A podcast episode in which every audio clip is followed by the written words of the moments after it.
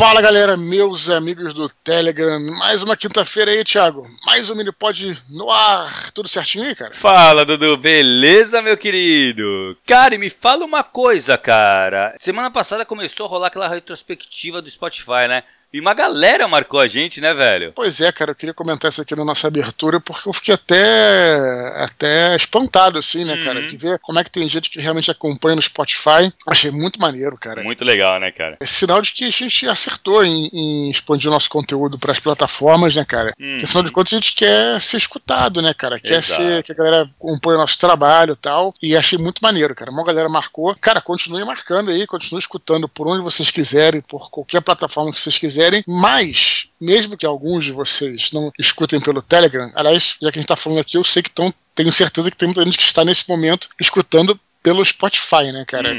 O Spotify acaba saindo no dia seguinte, acaba saindo na sexta-feira. O Telegram, os nossos mini-pods saem na quinta-feira de manhã, né, Thiago? Sempre saiu, então se você não se incomodar de esperar um dia, não tem problema de se escutar nas plataformas. Mas a gente sempre pede, cara, pra que a galera também tenha o Telegram e acesse o canal. Mesmo que você não escute mini-pod pelo Telegram, tenha o aplicativo e volta e meia, dê uma olhada, porque lá o nosso canal é mais do que o Minipod. Além de ter outros áudios, temos os comentários onde a galera participa, troca ideias e tal. Tem um subgrupo lá pra quem quiser entrar também. E além disso, cara, porra, você acompanhando o nosso canal do Telegram, você fica por dentro das novidades, de lançamentos, né? De, porra, quando tiver qualquer evento, publicações de livro e tal. Cara, assim, o grande lance do Telegram, na verdade, porque eu abri o canal do Telegram já tem 3, quase 4 anos. Foi justamente pela questão dos algoritmos, né, cara? Que a gente tem as redes sociais, nossas publicações, não é nossas, mas as publicações cada vez menos chegam à galera que nos segue, né, cara? Isso é um problema, porra, pra muita gente, pra muitos influenciadores digitais, enfim, pra gente, pessoas em geral que usam as redes sociais. No passado, quando você tinha aquele Twitter raiz, quando você tinha aquele Orkut, né, cara? O Facebook já era melhor no começo também, era mais raiz. Você botava uma coisa lá, todo mundo que te seguia, que era teu amigo, whatever, tomava conhecimento daquilo. Porra, então era bacana. Hoje em dia não é mais assim, entendeu? Então, o Telegram é a ferramenta pra você não perder as Pô, cara, vou te falar, cara, muita gente que eu encontro nos eventos, como é que você soube? Pelo Telegram. E quando os caras que seguem a gente no Telegram ficam realmente por dentro de tudo, update, entendeu, cara? Então, cara, não deixem de baixar o aplicativo, que é sempre bom você ter o aplicativo no celular, porque se tem algum problema, porra, no WhatsApp você tem um backup, e pra você ficar, e volta e meia, vai lá, fica por dentro e tal. O Telegram, muita gente usa o WhatsApp mais pra grupo, etc, né, cara? Mas o Telegram é legal porque você tem muitos canais de artistas, por exemplo, que você pode querer seguir, né, cara? Influenciadores e tal, funcionam muito bem. A ferramenta deles de canais é bem melhor do que a do WhatsApp, bem melhor do que a do Instagram também, que tem lá um canal de transmissão do Instagram que é péssimo também, e realmente o Telegram é melhor, então nos siga lá, né, Thiago? Não, cara, eu acho que isso... Eu sinceramente, Dudu, eu não vejo por que não ter o Telegram no... Ele, até porque ele acaba sendo uma opção ao Instagram. Sim. Não é ao Instagram, desculpa, ao WhatsApp. Você pode ter os dois. Eu funciono muito bem com os dois, cara. Assim, tem coisas que eu prefiro utilizar o Telegram e tem coisas que eu prefiro usar o WhatsApp. O Telegram tem, por exemplo, quando você precisa mandar um arquivo de imagem, o Telegram ele aceita qualquer tamanho, enquanto o WhatsApp comprime essa imagem. Ele comprime a imagem, exato. Então é uma outra maneira de você enviar, sabe? Então, só pra estimular a galera aí a comprar. Eu acho que vale a pena, cara. Claro que assim, também se você ouve a gente pelos agregadores e tal, legal, cara. Que o importante é que você ouça, entendeu? Sim, claro, sem dúvida. Mas, assim, é que vale lembrar, isso é que você já falou no começo, é que o Telegram não é só o Minipod. Né? Tem várias outras coisas que estão no Telegram que não vão pro Spotify e pros outros agregadores, porque não é podcast, não é um arquivo de áudio, né? Exatamente. Então aí vocês acabam perdendo quem só acompanha a gente pelo Spotify ou outros agregadores. O que mais, Thiago, temos aí? Olha, é dia 21 de dezembro, né? Nosso próximo Chupa Literária. Você vai, Thiago? Vai dar eu vou. Esse eu tô, certeza. Então a gente tá falando só aqui, né? Pra lembrar pra galera aí. E, cara, a gente já mandou os e-mails, não foi, Thiago? Mandei os e-mails, cara, e assim, assim, uma galera ainda não abriu, cara. Uhum. Eu tava dando uma conferida, uma galera não abriu, e teve uma galera que abriu e não respondeu a gente. Isso que a gente aí, fala. Pra mim, é o que pega mais. Porque é o seguinte, se a galera não responde, eu não sei, cara, se eles não querem mais participar. Eu vou considerar, eu acho que a gente tem que considerar assim, se eu vejo que o cara abriu o e-mail e ele não respondeu, é porque ele não tá afim mais, entendeu? Isso aí, é. Então é isso que a gente vai acabar considerando, né, Dudu? Exatamente. A gente então tá no, vai ser pro dia 21 de dezembro, aí é uma quinta-feira, 20 horas, preparem-se, né? Nosso próximo shopping literário. Galera que fez a inscrição lá, confira sua caixa de spam, você pode ter caído no spam, você não abriu, não viu. Lembrando que o e-mail que vai é o thiago@oficinaliterária.com. E, cara, se você abrir o e-mail e não tá podendo agora, responde, cara, porque aí entra outra pessoa na lista, né, cara? Não, como já fizeram. O próprio Thiago Schelles, cara, ele respondeu, ele falou, puta, essa data eu não vou poder. Beleza. Ele falou, claro, mas deixa, mas ele ainda colocou no e-mail, mas deixa meu nome aí pro próximo. Claro. Ele tá sempre embarcado também, Thiago Schelles. Então, pra ele vai ter que coincidir, né, um dia que ele não esteja embarcado. Perfeito. Mas assim, mas claro, cara, que a gente vai separar, a gente não tem problema nenhum de chamar o cara numa próxima, entendeu? Claro. Mas a gente precisa só saber que o cara realmente mantém um interesse em participar. Exatamente. Então tá marcado pra dia 21 de dezembro, vai acontecer, eu espero por vocês. Beleza, Thiago? Bem legal. Falar em papos entre escritores aí, cara, eu tô sabendo que foi quando? Foi ontem ou hoje? Ontem, foi, né? Na segunda-feira, cara. Na segunda-feira, encerrou o seu famoso curso, o Ferramentas e Teorias da Ficção, famoso curso e longo do Thiago. Como é que foi aí, cara? Como é que cara, foi muito legal, Dudu. Terceira turma, né, cara? Terceira turma, a gente encerrou. Na verdade, assim, a gente encerrou, porém, a gente ainda vai se encontrar mais uma vez lá em janeiro, porque eu sempre tento trazer, cara, um editor pra conversar com a turma, né? E o editor não podia... agora, em dezembro, ele tá complicado. Então, assim, especialmente pra essa turma, a gente vai ter mais um encontro ainda em janeiro, mas o curso já encerrou. Cara, foi muito legal. Sempre quando acaba, Dudu, é aquele misto, né, cara? De missão cumprida, o curso, fizemos o curso, chegamos até o final e tal. Mas fica aquela coisa, né, cara, que acabou esses encontros semanais com essa galera. Eu sei que... um hábito, né, cara? Exato, cara, e sempre me bate essa coisa. É que eu falei, eu mantenho o contato, Dudu, com todas as turmas, cara. Que nem... umas 3 semanas, 2, 3 semanas atrás, eu fui no lançamento de um livro de um aluno meu da primeira turma, cara, lá em São Paulo, entendeu? Isso, cara. E eu mantenho contato com todos eles, né, cara? Isso que eu acho muito legal. E aí, quando acaba, é sempre um misto de emoções, né, cara? Aquela coisa que é muito legal pela missão cumprida, né? Mas, ao mesmo tempo, sabe que putz, cara, acabou, não vou encontrar essa galera toda semana. Mas ao mesmo tempo eu sei que vai vir uma nova galera, né, cara? A gente vai formar aí uma nova turma e vai construir isso também, cara. O que é, pô, pra mim é super reconfortante, cara. Aí 2024 vai ser a quarta turma, então, né? Exatamente. Como é que vai ser isso? Aí vai rolar? Já tá fechado? Cara, eu já tenho a turma fechada, mas eu tenho algumas vagas ainda, Dudu. Vagas, beleza. Então, como é que a galera... A gente já falou isso aqui, acho que a gente seria prudente de fazer um áudio só sobre isso. Vamos fazer, sim. Fala pra galera aí como é que funciona aí, como é que a galera quer participar, como é que... Cara, quando começa o curso, isso é importante também. Se for lá no site do oficinaliteraria.com, tem a abinha lá, cursos e teorias, ferramentas e teorias da ficção. Porque lá tá tudo explicadinho, cara, bonitinho e tal. Qual a vantagem de você se inscrever ainda esse mês, né? Eu tenho um grande desconto, cara, pra quem se inscreve no ano anterior. Então, assim, até janeiro, até o final de dezembro, tem um descontão mesmo, assim. E depois aí eu aplico o preço normal e aí, né, pra motivar a galera. Tanto é que, assim, a gente já tem a turma formada, já com certeza o curso vai acontecer, porque tem um mínimo, né, pra ter o curso. Já tem, esse mínimo já tá, já é certeza que vai ter. É que nem financiamento coletivo quando bate 100%, sabe? Bateu 100%. Só que o ideal é que eu pelo menos dobre esses números, né? Então, assim, tem pelo menos aí mais umas 10 vagas pro curso. E, cara, se você pensa em fazer, eu sou suspeito porque eu gosto demais desse curso, tá? Eu acho que, foi o que você falou, são 3 turmas, né, cara? E pra mim as 3 turmas formei uma galera, cara, que eu tenho certeza que adorou. Eu nunca tive um feedback negativo dos cursos. Assim, eu já tive pessoas falando,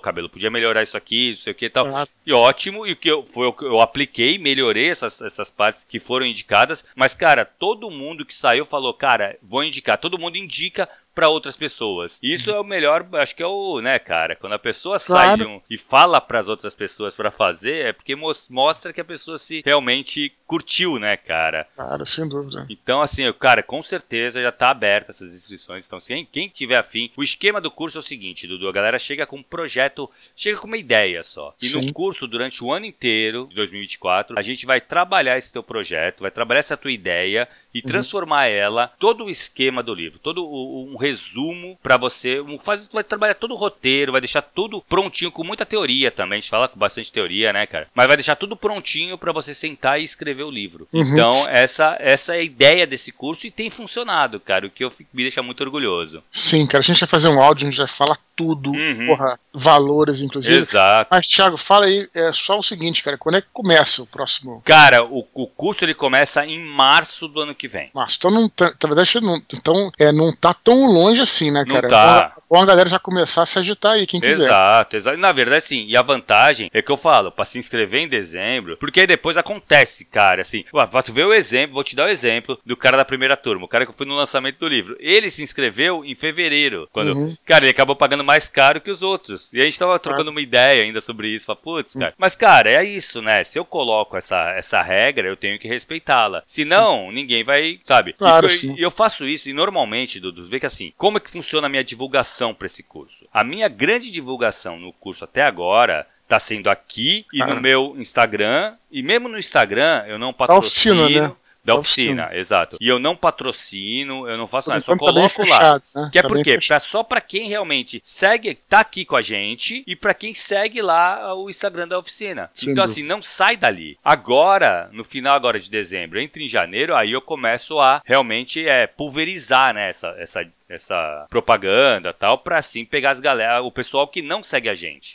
Então esse é o grande objetivo. Agora o esquema vai ser, eu se tá aqui, a chance é pra fazer agora que pagar mais barato, né, cara? Claro.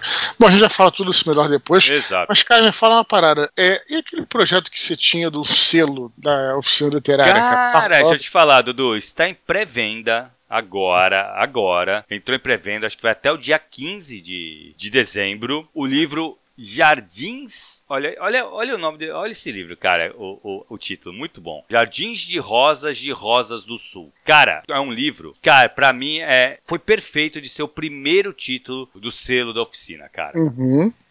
Na verdade, esse selo, ele faz parte da Flive, né? E ele trabalha com pré-vendas. Então, assim, cara, é um livro de um aluno meu, da segunda turma. E ele escreveu esse livro, ele mostrou pra mim, ele falou, cara, vê o que tu acha. Eu falei, cara, tá muito bom. Bem o estilo dele, na verdade, ele é ouvinte aqui. Então, ele tá sempre escutando a gente. Ele me conheceu pelo Telegram. Cara, ele fez o curso e ele tem um esquema, cara, de escrever que ele é muito onírico, sabe? Os livros dele, cara, são muito oníricos. Então, cara, quando ele me deu esse livro, ele falou, dá uma olhada. Eu olhei e falei, cara, tu tem que fazer isso aí, vamos publicar isso aqui. Aí eu falei pra ele do selo, aí ele topou, e aí entrou agora, a gente trabalhou nesse livro aí os últimos meses, a gente vem trabalhando. Na verdade, eu tô trabalhando em 3 livros nesses últimos meses, né, pra sair pelo selo. E esse foi o que ficou pronto agora. Ficou pronto antes, né? Primeiro. Ele já tava bem. Mas fala o nome do autor, cara, que eu tô curioso aqui, cara. Giovani Filoni. Cara, ele é super novo, sabe? Mas, meu, ele escreve muito bem, Dudu. A gente fala de prosa, né, cara? Esse livro, ele me ganhou na prosa. E a galera que quiser, ó, é só procurar, cara. É só ir no site da Flive, é flive.com.br e procura lá, Jardins de Rosas do Sul. O link vai estar aqui nos comentários. Eu vou colocar os links no comentário. O que acontece? Como é que funciona a Flive, né? A pré-venda, cara, ela é onde o livro vai se destacar na editora ou não. Então, assim, o ideal é que tenha bastante vendas na pré-venda. Eu sei que tem, cara, frete grátis pra quem comprar na pré-venda. Então tem todo um esquema lá. Se tu usar, tem um cupom lá que tu pode usar pra pagar frete grátis. O livro, ele se trata o seguinte, Dudu, é muito legal, cara. Ele começa o livro, é um soldado da Segunda Guerra, que tem uma máscara de gás e tal, e ele mata um cara e coloca, e ele veste a máscara no cara. E aí você vai acompanhando esse soldado, a cabeça desse soldado, é o que eu te falo, ele tem uma prosa muito onírica, então tu não sabe muito o que é real, o que não é real ali, o que tá acontecendo, e tu fica meio nessas, boa parte do livro. Chega num momento do livro, cara, quase na metade do livro, ele revela uma outra personagem, que aí é uma garota que tá escrevendo um livro. E o livro que ela tá escrevendo é sobre esse soldado. Então, você tem essa metalinguagem nesse livro, que pra mim, cara, foi o que me ganhou. Eu falei, cara, que sacada foda. Cara, sem sacanagem, assim, pra mim, eu acho que foi um ótimo livro pra gente estrear o selo da oficina. Então, assim, cara, com certeza tem o meu aval. Eu trabalhei muito nesse livro. Cara, eu acho que vale muito a pena o pessoal conhecer. E tem também o teu trabalho, né, que você falou, né? Tem um trabalho do autor e tem o seu também, o trabalho da própria oficina literária. Exato. Quem está nos escutando aqui, né, e quer ser publicado, eu acho que isso não é só... E também acaba se tornando objeto de estudos, né, cara? Assim, além de tudo, né, o trabalho que a oficina pode fazer, ou ler os seus pares, o que é importante também, né? Às vezes o cara só lê autor mais conhecido, mas as pessoas estão começando, ver onde é que você pode chegar, onde é que você pode se espelhar. Maneiro pra caramba, cara. Cara, muito legal mesmo, Dudu. Não, e ver assim, como o Giovani é bom, cara. Isso é um bagulho que eu tenho certeza que quem for ler vai reconhecer isso. Vai falar, caralho, o moleque é muito bom. Porque ele realmente é muito bom, cara. Ele escreve muito bem, Dudu. É impressionante, cara. Maneiro. O link, então, está aqui embaixo. Exatamente. Nos comentários eu vou colocar o link, cara. Beleza, Thiago. Eu só queria lembrar aqui pra... continuar aqui nossa abertura, queria lembrar que uma canelada, cara, que eu dei no nosso último mini-pod, nossa querida Carol Engel, né, que você conhece muito bem, sim, tá sempre nos nossos eventos, nos nossos shows literários e tal, ela me lembrou, cara, com honestidade aqui, que eu falei que eu fiz a sessão de autógrafos em Petrópolis na livraria Leitura. Falso, errado, fake news. Cara, foi na livraria Nobel, cara. Meu irmão, é claro que a Nobel é a tradicional livraria Nobel de Petrópolis, peço desculpas aí, porra, foi mal. É porque elas têm até uma programação visual um pouco parecida, exato, e tal. Tem um estilão parecido. Enfim, não sei porque eu pensei, já fiz tanta leitura, peço desculpas aí, então falando, ele veio no Nobel, ela lembrou. E ela também acrescentou nesse meio que ela passou pra mim de canelada, que ela apoia o shopping literário em Petrópolis, cara. Porque ela disse que, pô, o pessoal falou em Paraty, que era no meio do Rio, São Paulo e tal, mas o deslocamento é mais difícil. Então, de repente, a galera do Brasil inteiro que vier via aérea, né, pessoal que vier de avião e tal, pô, pode ser que alguém venha de outros estados, é mais fácil Petrópolis porque tá ali perto do Galeão, ela comentou. Exato, então, achei interessante. A gente não vou nem comentar muito sobre isso aqui, porque a gente tem muita coisa pra falar sobre o retiro literário. Falei shopping literário. Retiro literário, né? Exato. Mas daremos mais informações adiante, certo? Não, com certeza, cara. A gente tá trabalhando em cima disso. Vocês podem ficar tranquilos. Eu tive, cara, muita gente me procurou, Dudu, pra saber disso. Muitas mesmo, assim. A galera da turma. Vai rolar, cara. Vai rolar. Tá bem, assim, tá bem adiantado. A gente tá trabalhando bem em cima. Tá procurando um lugar legal. Tá vendo um passo que seja bom também pra acomodar todo mundo.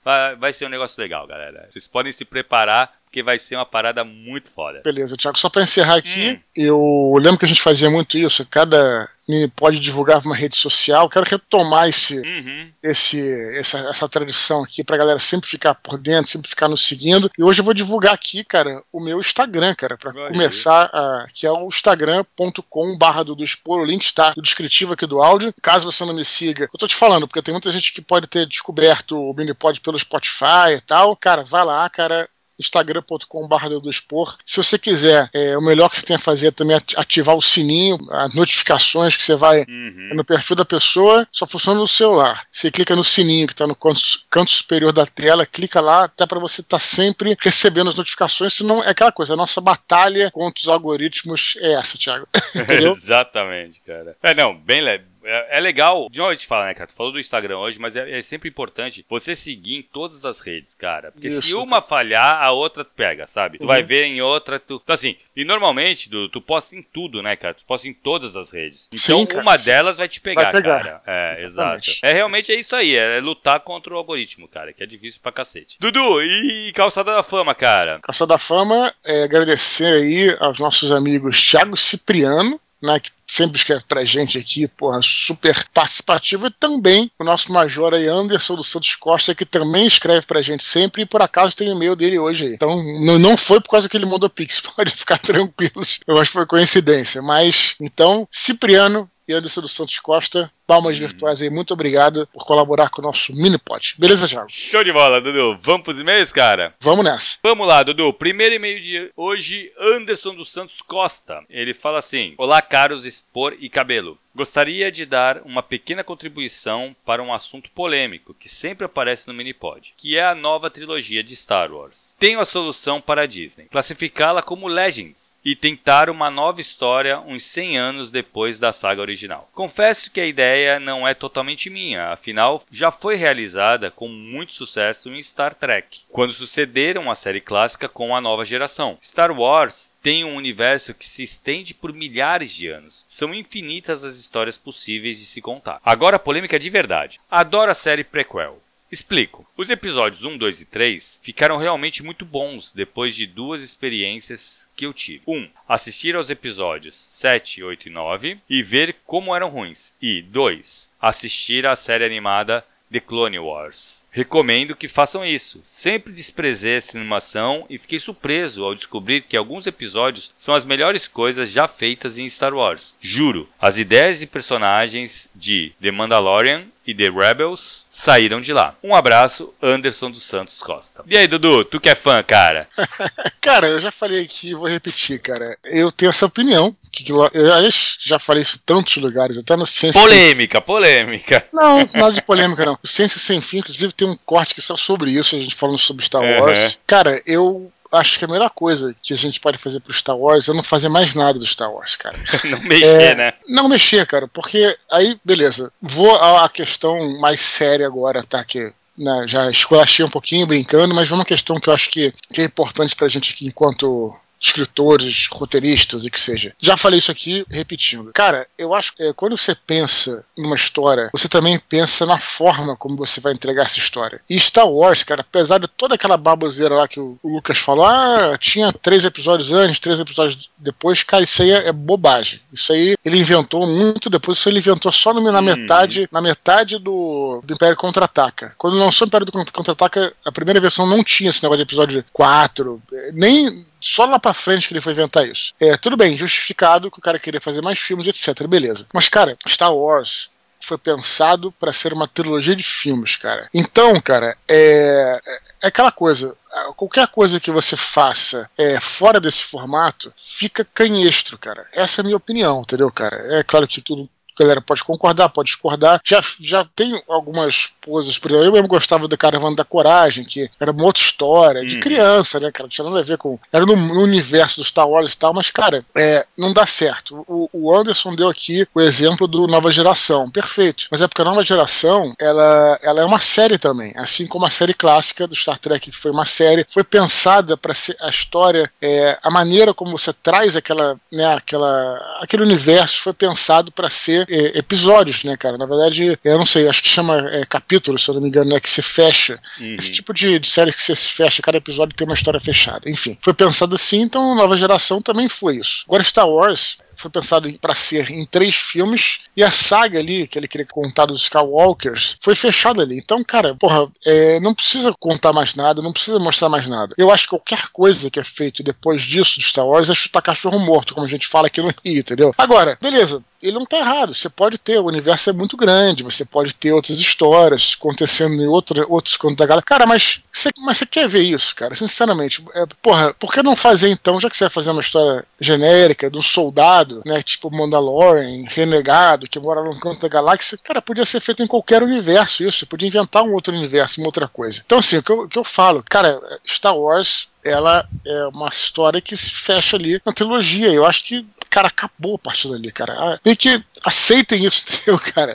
Enfim, mas essa é a minha opinião. Você deve ter outra, né, Thiago? Não, cara, o que eu acho assim, Dudu, acho que eu concordo contigo em partes, porque eu acho que o grande erro, o grande problema das sequências e dos filmes que são feitos no no universo de Star Wars, eles bebem muito da família Skywalker, cara. E isso pra mim é um problema. Essa história já foi, já morreu. Só que eu só acho o universo rico suficiente pra se tratar de outras coisas. Por exemplo, porque, vamos ver, se eu tirar a família Skywalker também, tira o sabre de luz. Cara, não, você não precisa tirar o sabre de luz. Pô, cara, o próprio Jedi, ele pode existir sem os Skywalkers, os Cavaleiros Jedi, entendeu? Você pode fazer uma aventura com outros Cavaleiros Jedi, com outro, sabe, com outra pegada, que vai caber, pode ser uma história foda e não precisa falar dos Skywalkers, cara. O problema que me pega mais é eles ficarem remoendo a porra da família, cara. Pois é, mas aí você vê, assim, como é que a coisa...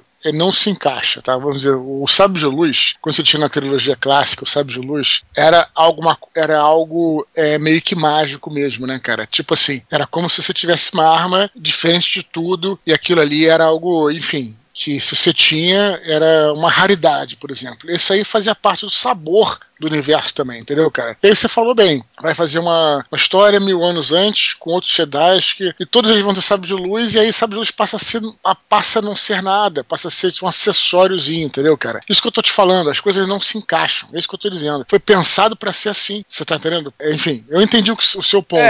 Não, então, mas você tá entendendo o meu? Não, eu entendo. E assim, e até faz sentido, Dudu. Só que assim, o sabre de luz, ele é uma coisa mais oculta, mais...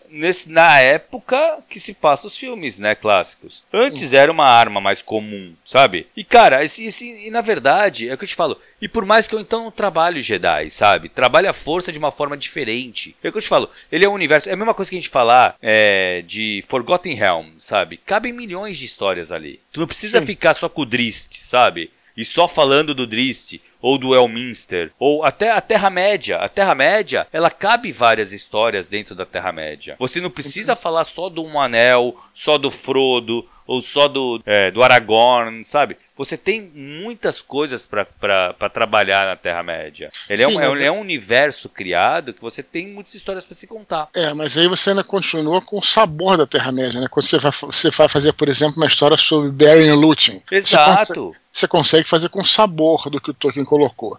Se você tirar família Skywalker, enfim, botar a força do que você falou de uma outra maneira, deixa de ter o sabor de Star Wars. Entendeu o que eu tô falando? Como é que é um ciclo que ele não permite que você saia dali? Isso que eu tô te falando. Essa é a minha teoria, tá entendendo? Mas por que tu acha que perde o sabor de Star Wars? Porque, cara, se você for colocar, não tem sabre de luz, a força é tratada de outra forma, não tem família de Skywalker. Não, mas a força existe. Então, beleza, mas você poderia fazer uma outra história com outro universo espacial, por exemplo, entendeu, cara? Que funcionaria. Se você não tem nada que ligue... Por exemplo, se eu quiser fazer uma história assim... que tem um misticismo... que só faz uma referência à força... Tem naves espaciais e tal... Pronto, qualquer um pode fazer, genérico. Sim, dizendo, eu concordo. Mas isso serve pra tudo, Dudu. Serve pra tudo, exatamente. A Terra-média também, podia ser qualquer... Não, Beren e Lúthien. Não, já acho que não, porque isso foi escrito. Isso tem é diferente, cara. Quando você lê Beren e Lúthien, você vê que tem o sabor daquilo. Isso que eu tô te falando, cara. O Tolkien sabia o que ele fazia. Ele tava a alma dele ali, entendeu, cara? E a alma do que o Lucas queria contar está na trilogia clássica. Fora disso, não tem mais a alma do Star Wars. Entendeu? A minha teoria. Falo teoria com humildade. Não, então, mas não, eu entendo porque assim, o que eu penso, Dudu, assim, talvez seja isso mesmo que tu tá falando, e eu concordo contigo, mas aí eu acho que cabe muito... Aí tem que ter uma galera que é muito fã e que seja muito criativo também, pra conseguir encontrar o que é essa alma do Star Wars, pra conseguir reproduzir isso de outra forma, entendeu? Você pensa assim, por exemplo, eu falo muito aqui do Robert Howard, né, do Conan. O Conan teve excelentes escritores depois que o Howard morreu, correto? O Lovecraft também, mas vamos pegar aqui o Howard com o Conan, porque era a intenção, a atmosfera, o sabor das histórias do Conan e da Ereboriana, terem essas pequenas histórias que eram contadas fora da cronologia. Então, se um roteirista bom pegasse, ele poderia contar uma outra história do meio da vida do Conan. Sim.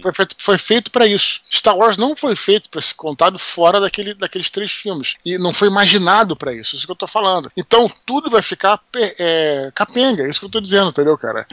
Não adianta você querer fazer mais nada diferente. Tu vai querer mesmo ver uma história de uns Jedi?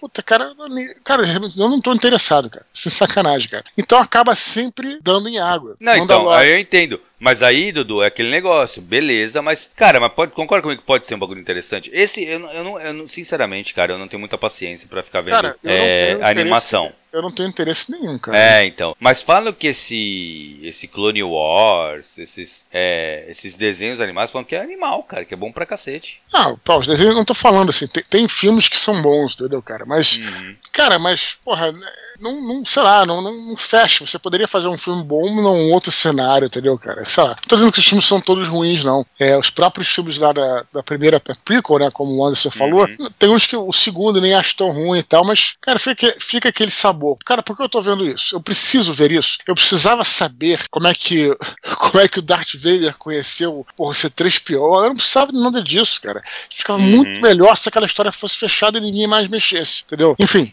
essa é a minha opinião. Ah, sim, não. Isso eu não concordo contigo também, Dudu. Aí eu acho que não... Cara... Muitas vezes é melhor você não mexer. E eu acho que o Matrix é o maior exemplo disso, cara. Também. Aliás, acho que eu me refiro até o 2 e o 3, não só esse. Sim. Dois, desde os 2. Acabando depois do primeiro, cara, não precisava de mais nada daquilo. Sim. Mas chega de polêmica, Dudu. Vamos pro próximo e-mail, cara. Olha que é leve, né? Levinha. Próximo e-mail, cara, Eduardo Gastal, biólogo de Porto Alegre. Ele fala assim: queridos Dudu e Thiago, como estão? Em primeiro lugar, queria dizer que finalmente estou lendo uma obra do Dudu. Comecei a Batalha do Apocalipse ontem e já estou encantado. Cara, ontem? Pela fila de e-mail já deve ter acabado faz tempo, né? Depois manda curta aí pra saber o que você achou. Aí ele continua. Em segundo lugar, queria compartilhar um pensamento que me veio à cabeça esses dias. Estava pensando sobre como a entidade Lovecraftiana, Azathoth, o sultão demoníaco, parece com alguns aspectos com uma bomba atômica. Azathoth, em sua onisciência e onipotência, permanece em dormência profunda, da qual, caso acorde, poderá significar o fim dos tempos. Sua mera manifestação no plano terrestre já é suficiente para causar incomparável destruição. Sabemos que as bombas nucleares existem, várias delas. O seu uso, ou um mero acidente também, poderia significar a extinção da humanidade e o fim do mundo. Acho que existe uma similaridade enorme. O curioso, porém, é que Lovecraft viveu décadas antes da invenção da bomba. Queria saber o que vocês acham sobre essa comparação. Teria Lovecraft sido avisado em seus sonhos sobre a radioatividade por criaturas além de nossa compreensão? Um grande abraço e até a próxima. E aí, Dudu? Beleza, isso que é polêmica de verdade, né? Olha, cara, falava a mesma coisa do Tolkien, né? O Tolkien falava que o anel era bomba atômica, lembra disso? Já viu essa história, cara? Já. Ele ficava putaço, né? Ele achava que... Mas por que ele ficava puto, cara? Porque aí é a mesma coisa, né? No caso, Lovecraft mostra um pouco como não tem muito isso, e até entendo que não seja uma analogia o anel com a bomba atômica, etc. Porque, na verdade, a bomba atômica, quando ela foi criada, ela encarnou todas essas histórias que já existiam, entendeu, cara? Por isso que a Segunda Guerra, ela, dentre várias coisas, ela é interessante, porque tem uma jornada aí que parece quase que arquetípica, entendeu, cara? Que termina com uma grande arma, tal, né? Que tem capacidade de destruir o mundo, aquela coisa toda que a gente sabe. Eu acredito, cara, eu não vi o Oppenheimer, você viu, né, Thiago? Mas eu vi. Eu acho que tem aquela frase de que quando o Oppenheimer tem a história da bomba, ele cita um deus hindu, não é isso, cara?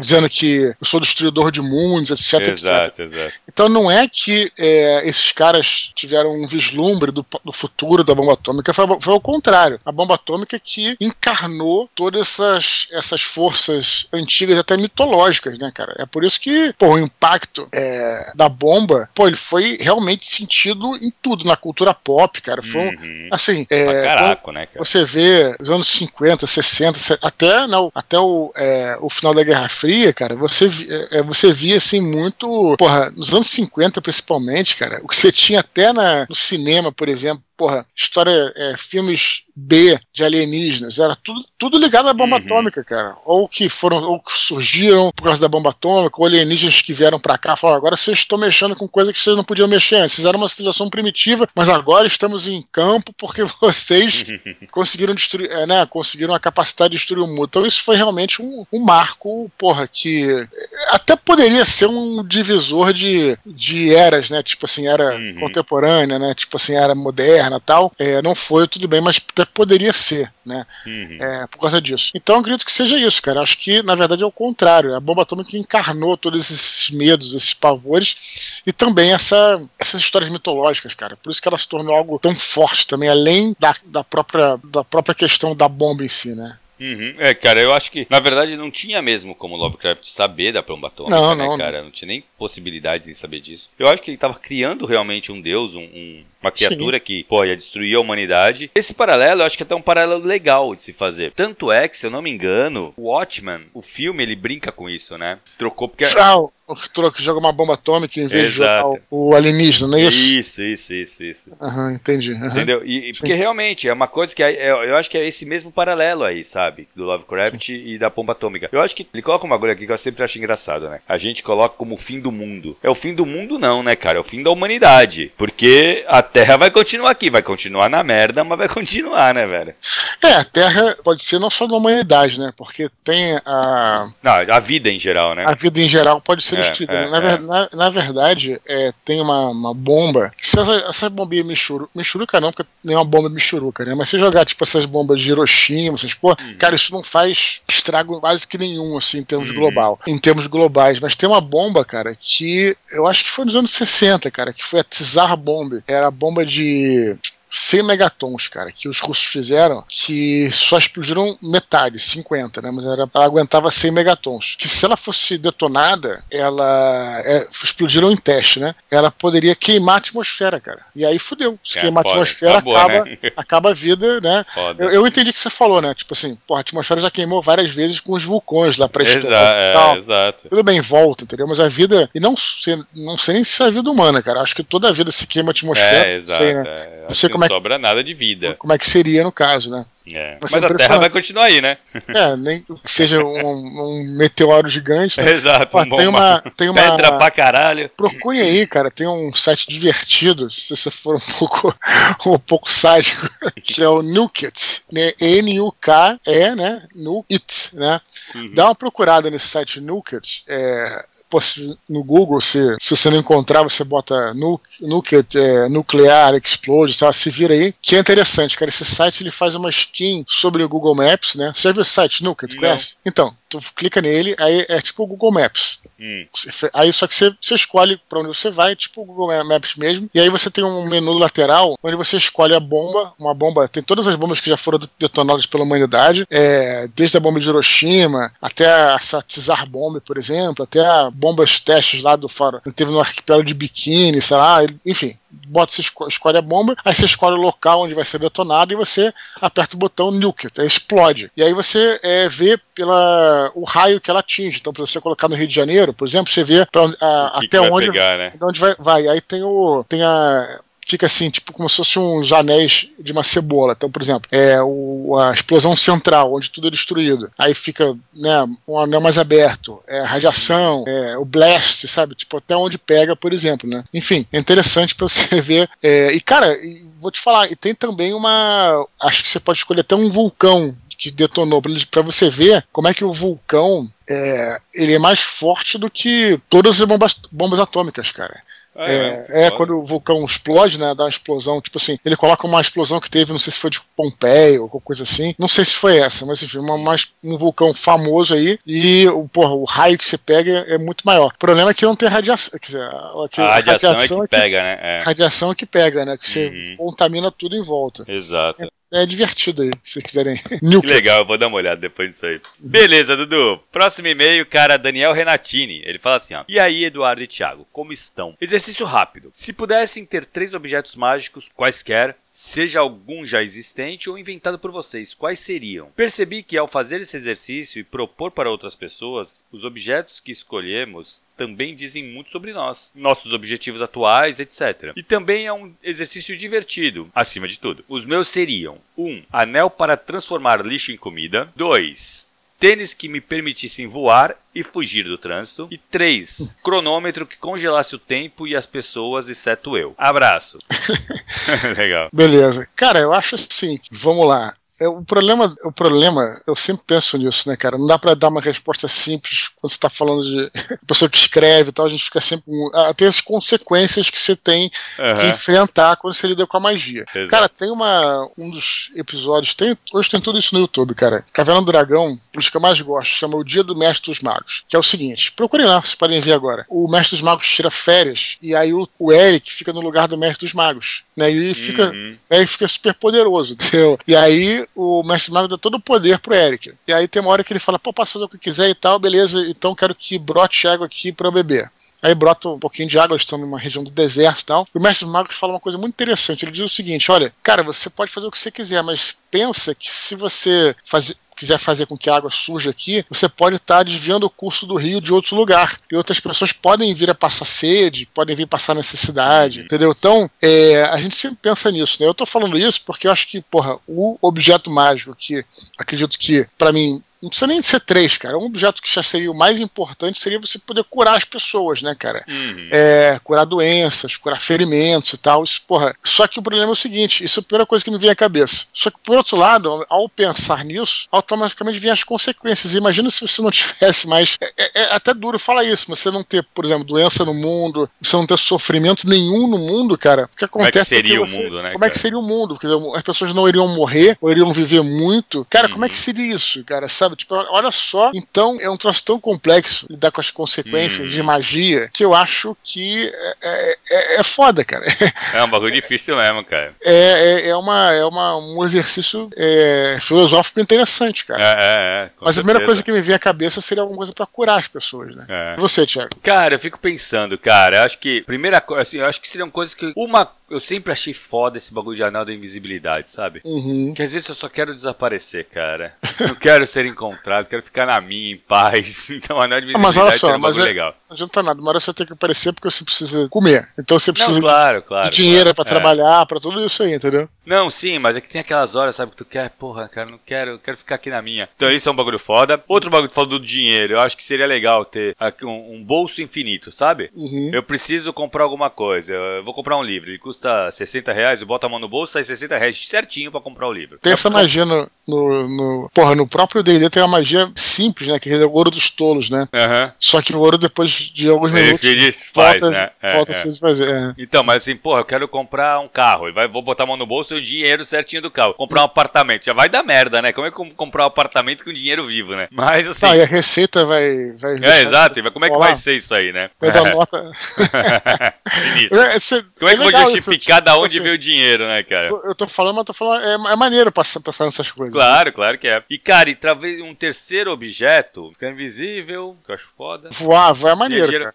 Voar é maneiro, mas eu acho que eu tenho um bagulho que eu sempre penso, cara, e esse acho que eu, talvez, se eu fosse escolher um, eu acho que seria esse, teleporte, cara. Ah, teleporte é bom também. Quantas vezes eu penso em teleporte, Dudu? Caralho. Eu penso muito, cara. Mas olha só, aí de novo as consequências. Beleza, eu também acho legal, só que, cara, se você tivesse teleporte, o quanto você ia ficar sedentário, cara. Pra caralho, com certeza, então, porra. Isso também não seria bom, cara, por outro lado. Não seria, claro que não, não, com certeza não seria. Eu acho que teria mais, porra, cara, mas imagina assim, eu tô na casa de um brother meu, eu tenho que voltar pra casa. Eu olho o trânsito, velho, e falo assim, pum, tô em casa. Não é nem isso, não é só o trânsito. Tô cansado pra caralho, cara. É só falar, pum, estou em casa. Olha que maravilha, cara. Voltar de viagem. Pô, e viajar acho que é legal, pegar a estrada e tal, mas voltar é sempre ruim, cara. Nossa, pode até ser acho que um objeto mágico que eu acho que resolve esse problema de forma menos problemática, Thiago. Que é o seguinte, cara, é um item, ele te provoca um lapso do tempo. Que é o seguinte, cara, já aconteceu contigo quando você está saindo pra um lugar que você não quer ir? Por exemplo, uma festa que você não quer ir. Cara, você não tá querendo na festa, você tá saindo já pensando na hora que você vai voltar. Na hora de voltar, exato. Isso aconteceu isso contigo? Porra, já, pra caralho. Então, cara, porra, aí tu liga lá o lapso temporal, acelera o tempo, porra, cara, quando você vê, você já tá de volta, já, cara. Já tá voltando pra casa, pô, é legal, cara. Também, é boa. Acho que é mais fácil até. Você desliga o teu cérebro, né? Tipo assim, pode crer. Bota um autômato, né, um negócio assim, né? Vai lá, faz o bagulho, faz pra mim. Se passa é por mim, você faz exercício, né? Faz seu exercício. Né? Exato, boa. Não é? Show de bola, legal exercício mesmo. Vamos lá, Dudu, último e-mail antes das curtinhas, cara. Robson Santos, de Rio Bonito, Rio de Janeiro, professor de língua portuguesa, contista e host do Papo Fantástico Podcast. Ele fala assim: salve Eduardo e Cabelo. Arrumando minha estante um dia desses, encontrei o livro Geração Sub Zero, 20 autores congelados pela crítica, mas adorados pelos leitores, publicado pela Record em 2012. Além do expor, a coletânea conta com nomes de peso como Thalita Rebouças, André Bianco, Luiz Eduardo Mata e outros. Posso estar enganado, mas não me recordo do Dudu falando sobre esse livro e nem de sua contribuição para a obra com o conto Fogo e Trevas. Gostaria de pedir, se possível, que o Dudu comentasse um pouquinho sobre esse projeto e o conto escrito por ele para essa antologia. Muito obrigado e um grande abraço. Pois é. Eu não lembrava dessa antologia também não, Dudu. Então é o seguinte, cara. Essa antologia, cara, o que aconteceu, cara? Depois, já tem muitos anos. Foi 2012, né? Assim, ele falou que então tem mais de 10 anos aí, cara. Cara, aconteceu foi o seguinte, cara. Sem querer também puxar treta com ninguém. Você sabe que eu não sou treteiro nem nada, né, cara? A gente tinha, na verdade, lá nessa época, tínhamos um grupo, cara, de escritores. Até o Marta tava inserido. Toda essa galera, né? Que era o Manifesto Silvestre, cara. Uhum. E que era uma iniciativa, um grupo de escritores, uma confraria de escritores, cujo objetivo era divulgar essa literatura mais popular, né, cara? Uhum. Entre aspas, de entretenimento, porque eu acho que toda literatura é de entretenimento, sabe? Mas assim, vamos colocar mais popular, etc e tudo, né? E era esse era o objetivo desse manifesto. A maioria da galera ali não tinha objetivo nenhum de causar uma guerra, causar uma cisão na literatura nacional, muito pelo contrário, nosso objetivo era, porque tem até hoje essa coisa de literatura popular e literatura erudita, ou literatura, alta literatura e tal. Cara, a gente achava isso uma bobagem e a gente queria, enfim, fazer uma união entre todo mundo. A gente nunca quis separar ninguém. E aí teve um cara que fez a organização desse livro, que na realidade eu nada contra o cara, muito pelo contrário, sem problema nenhum, nem tô falando mal dele nem nada, e teve essa iniciativa de fazer esse livro, né, onde ia juntar alguns autores aí, que eram os autores que a crítica não dava muita bola, mas os leitores gostavam. Eu nunca tive problema com isso, nunca fiquei, choramingando porque a crítica não falava nada, porque eu acho que também é democrático. A crítica fala se quiser ou se não quiser, deixa os caras lá, né, falando do que eles querem, sem problema nenhum. Beleza, publicamos o livro lá, ele pediu um conto de cada um e tal. Cara, só que no prefácio, cara, que ele fez, e de novo, não vou nem falar o nome da pessoa e também não tenho problema nenhum com isso, cara, nem nada com o cara, nem... Mas o prefácio, ele foi um pouco combativo, sabe? Além do que a gente esperava, sabe, cara? Uhum. Tipo assim, parece que ele trouxe ele acentuou essa diferença em vez de pacificar a coisa, entendeu, cara? E aquilo deixou a galera um pouco decepcionada, assim, né? E vou te falar, cara, eu nem também tô julgando o cara, nem falando mal. Mas a maioria da galera que publicou não gostou daquilo, o cara tinha as razões dele, tudo bem. E aí acabou que o pessoal ficou meio que não comentou sobre o livro, sabe? Pra não gerar. Pra não espalhar mais essa ideia, né? Exato. Espalhar a briga, entendeu? Então, de repente, ele queria ali, né, ser um capitão, assim, de alguma coisa ali, né? Ou, talvez até chamar a atenção da crítica, sabe? Não sei, quanto eu tô falando, difícil julgar. Eu achei o nome aí bem pesado, né, cara?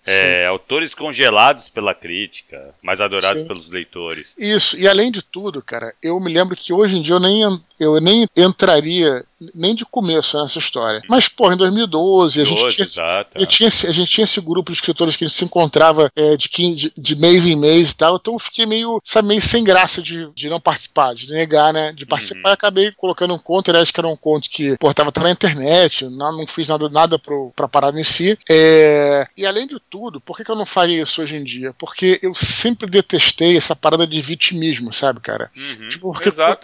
Porque fica parecendo, que tá choramingando. Porque a crítica não tá dando atenção. Cara, eu não vejo problema nenhum. Inclusive, eu, cara, sou contra isso. Inclusive, quando a galera fala... Uma vez eu fui num podcast e eu não gostei disso. Até nem divulguei o podcast. A pessoa fez com todo carinho, na verdade. verdade. Tá falando sobre mim, porra, legal, tal. Porra, leia Eduardo Spohr, porque ele é um autor brasileiro, a gente tem que dar uma força pros autores nacionais e tal. Cara, eu até concordo com isso, entendeu? Claro que eu concordo, mas não porque a pessoa é autor nacional, mas porque o texto é bom. Exato. Quantas vezes, Thiago, a gente fala aqui, pô, a gente fala de tantos autores nacionais, Thiago, a gente não precisa ficar apelando assim, porra... É, o pô, cara é brasileiro, lê o cara porque ele é brasileiro. A gente cansa de falar dos conquistas todos. Cara, volta e meia a gente fala de Lígia Fagundes Telles, Clarice Lispector, porra, a gente fala sobre Rubem Fonseca, a gente cansa de falar de autores nacionais aqui, cara, mas a gente nunca se escora no fato de que é porque eles são brasileiros, tem que dar uma forcinha, entendeu, cara? Não precisa... exato, não é força, de maneira nenhuma é força. Assim, eu acho sim que a gente tem que ler os nossos autores, por quê? Sim, porque se tem autor que conversa com a gente, com a nossa realidade, são os brasileiros, né? Não, mas tem os caras que são bons, eu tenho uma porrada de gente. Tem uma porrada, exato. E o cara é tão bom quanto qualquer autor, claro, em qualquer lugar do mundo. Então, o cara não tem que ser lido... Não, só porque é brasileiro. Exclusivamente porque é brasileiro. Não, claro que não. Claro que não. Né? Então, isso que eu tô te falando. Então, eu nunca gostei dessa parada vitimista, sabe? Eu entendo, cara. Não, então, aí foi isso. Então, só pra encerrar, né? E aí acabou que gerou um mal-estar, sabe como é que é? Cara, então... pode até ser, Dudu, assim, eu entendo, mas o cara querer ser combativo nisso, eu concordo contigo que, puta, não tem que comprar briga, entendeu? Sim. Com esse tipo de coisa. Eu concordo até um pouco que a crítica, a crítica no Brasil, ela é feita por uma galera de elite, sabe? Que coloca a literatura num pedestal, e isso, cara, é fruto da academia, tá? Normalmente os críticos são acadêmicos e tal, e a nossa academia ela é complicada, cara. Os grandes nomes da nossa academia, eles sempre foram muito fechados, né? Tem um cara que eu adoro, porra, quem sabe, quem faz meu curso, eu sempre comento ele quando a gente vai falar de personagem, que é o Cândido, que é um professor da USP, e cara, o Antônio Cândido, né? E ele é muito foda e coisa e tal. Mas, meu, o cara era super fechado, velho. Super fechado. Fechado ao ponto, Dudu, dele não aceitar Clarice Lispector. Ele achar Clarice Lispector que não é uma leitura... É uma leitura que não é pra ser clássica, não é pra ser considerada pela academia. Sim. Porra, velho, aí... Tô falando assim, por exemplo, mas nem são todos, né? Por exemplo, Manuel da Costa Pinto é um grande crítico, eu acho que é um dos maiores críticos literários do Brasil hoje em dia. Ele não tem preconceito nenhum, tanto é que já não, então, tá mudando, mas eu acho que tá mudando, sabe? Dudu. Sim, mas aí que tá. Aí isso chega na mão do cara. Pois um cara desse que é aberto. Ele já vai ficar, exato. O cara fica posto. Então, claro. Assim, não tem essa necessidade. E o que eu tô te falando, se a crítica tá ignorando, cara... Cara, eu sempre falo isso, tu tem que fazer o melhor trabalho possível. Teu trabalho é bom. Quando você... Eu falava isso muito tempo atrás. Quando você acha que tudo é irrelevante, você se torna irrelevante. Bingo, é isso. Então, se a crítica começa, ou se a crítica não, mas se alguém começa, porra, não vou falar sobre isso, cara, você que vai desaparecer, entendeu, cara? É isso. Então, não tem a menor necessidade. Então, foi isso, a história do Geração Sub Zero, a galera viu, causou mal-estar, aí ninguém... Porra, fala sobre isso. E eu lamento pela editora. E o livro morreu aí também. É quem tá falando, né? Que, porra, pouco se fala desse livro. Cara, sim. Então é um livro que morreu mesmo. Exatamente. Esse livro ele foi porque tem uma revista, que na verdade é um livro, chamada Revista Granta, que é uma revista que publica vários autores também. E muitos desses autores, alguns autores novos e tal, é internacional, né, cara? Eles fazem tradução, vai pro mundo inteiro, etc. Revista Granta. E aí é considerado meio que porra, a galera mais, muito entre aspas, né, como eu falo, alta literatura, que eu não gosto desse termo. E aí eu acho que ele fez isso pra competir com a Granta, entendeu, cara? Só que você tem uma ideia como isso é bobagem, também nunca falei isso aqui, eu fui chamado pra escrever pra Granta na época. É claro que ia passar por uma seleção e tal, mas me chamaram pra escrever. Você vê como não tem nada disso, entendeu? Exato. Nunca falei isso em lugar nenhum, tô falando aqui pela primeira vez. Por que eu não escrevi? Porque na época eu me lembro claramente, eu tava escrevendo Anjo da Morte. Então eu não conseguia realmente parar pra escrever um conto de 10, 15 páginas, entendeu? Eu não consegui parar, mas fui chamado pra participar. Então, assim, tipo, você vê como é. Cara, não tem isso, entendeu, cara? Exato. Então, foi essa é a treta aí que tá comigo há mais de 10 anos. Tô colocando ela aqui. Que foda, eu não sabia disso não, cara. Que legal. Pois é. Muito bem, Dudu. Vamos pras curtinhas então, cara. Vamos lá, cara. A primeira curtinha de hoje, Reves Lorenzoni Batista recomenda o 7º episódio da 6ª temporada de Rick and Morty. Ele diz que esse capítulo aborda diversos temas de roteiro e narrativas. transformando arquétipos e artifícios da escrita em personagens com superpoderes que mudam a história o tempo todo. Porra, que legal que deve ser isso aí. Reeves foi seu aluno, não foi? Foi meu aluno. Foi aluno do cursão ou do cursinho? Desse curso, né? Ele acabou agora, nessa última segunda-feira. Ele participa bastante aqui, tava no Shopping Literário também. Sim. Ele boa. Tem Jogo do Rei, não é isso o livro dele? Isso. Jogo do Rei. É isso aí. Pô, é legal, cara. É legal o Reeves aí, cara. Porra, vou procurar aí, cara, porque eu vou te falar, cara, todo mundo fala do Rick and Morty, ainda não consegui assistir, mas eu quero assistir, porque dizem que é muito bom, cara. Falam que é muito bom, eu também não assisti não, cara. E esse capítulo aí, eu vou ver até pelo ofício, né? Até pra porque faz parte, é legal. Tudo que tem a ver com narrativa, acabo indo atrás, porque eu acrescento alguma coisa, posso colocar no curso e tal, essas coisas. Beleza. Muito bem, Dudu. E a última curtinha de hoje, Simaton Ramon Rangel pergunta se estamos usando o ChatGPT como ferramenta para auxiliar os nossos escritos. Ele também quer saber se as IAs são boas alternativas para evitar os chamados bloqueios criativos. Beleza.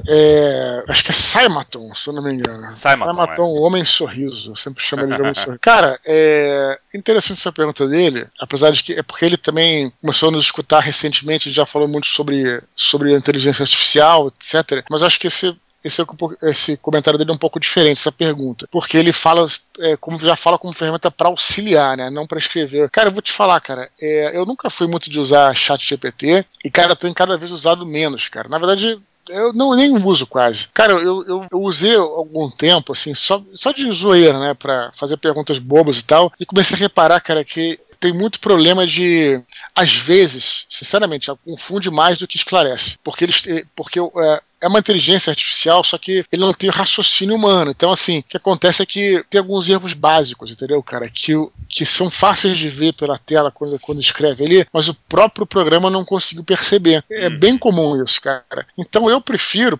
particularmente, claro, fazer uma pesquisa, num artigo, na internet, coisa assim, eu acho melhor do que usar o ChatGPT. Vai atrás da informação e você analisa a informação. E sobre bloqueio criativo, eu não sei, cara, pra mim, o único antídoto para bloqueio criativo é fazer o roteiro antes. Mas aí cada escritor vai fazer como quiser, né?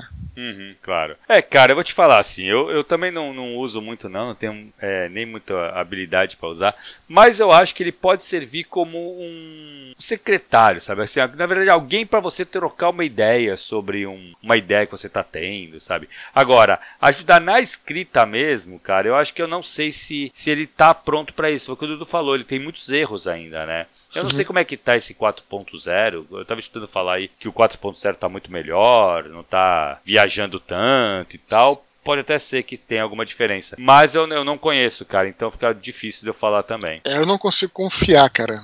Mesmo, eu acho que, pelo menos por enquanto, eu acho que não dá mesmo, cara. E assim, e claro que pode ser, de novo, eu acho que pode ser um bom secretário, sabe? Que te ajude a responder um e-mail, coisa que são coisas menores.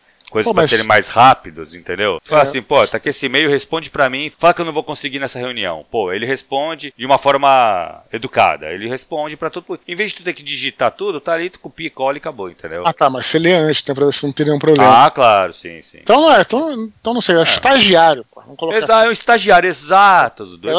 É o que vai fazer o trabalho braçal, que não tem muito, sabe, que não tem muita relevância. Agora, na hora de você escrever um livro, teve um bagulho que tem uma galera falando que é foda. Cara, eu acho que pensar em inteligência artificial pra fazer a arte, eu acho que, porra, cara, a única coisa que o ser humano faz, teria que fazer é a arte. Deixa a inteligência artificial trabalhar. Ela trabalha. Entendeu? Agora, fazer arte, deixa que o ser humano faz. Porque isso requer alma, né, cara? Requer toda uma coisa do artista. Então, cara, sinceramente, eu acho que nem tem que trabalhar e pensar no ChatGPT como alguma coisa pra escrever, sabe? Eu acho que ele tem que te ajudar, ele tem que ser foi o que você falou. Secretário não, um estagiário, é isso. Fazer o trabalho braçal, sabe? Aí eu acho legal. Perfeito. Beleza, Dudu? Bom, vamos lá, cara. Lembrar a galera pra continuar escrevendo pra eduardospor@gmail.com. Lembrando que todos os e-mails são lidos, cara. Pode demorar, a gente tá com uma fila grande aí, mas relaxa que o teu e-mail vai chegar e a gente vai ler ele aqui. Pode ficar tranquilo. Beleza? Quem se tiver vontade de fazer qualquer doação para o nosso canal, lembrando que a chave Pix é eduardospor@gmail.com. Se você estiver escutando esse áudio por outras mídias, agregadores ou plataformas, acesse e confira o nosso canal no Telegram, t.me/eduardospor. Fechou, Thiago? Fechou, Dudu. Valeu, galera. Até semana que vem. Até a próxima. Um grande abraço e tchau, tchau.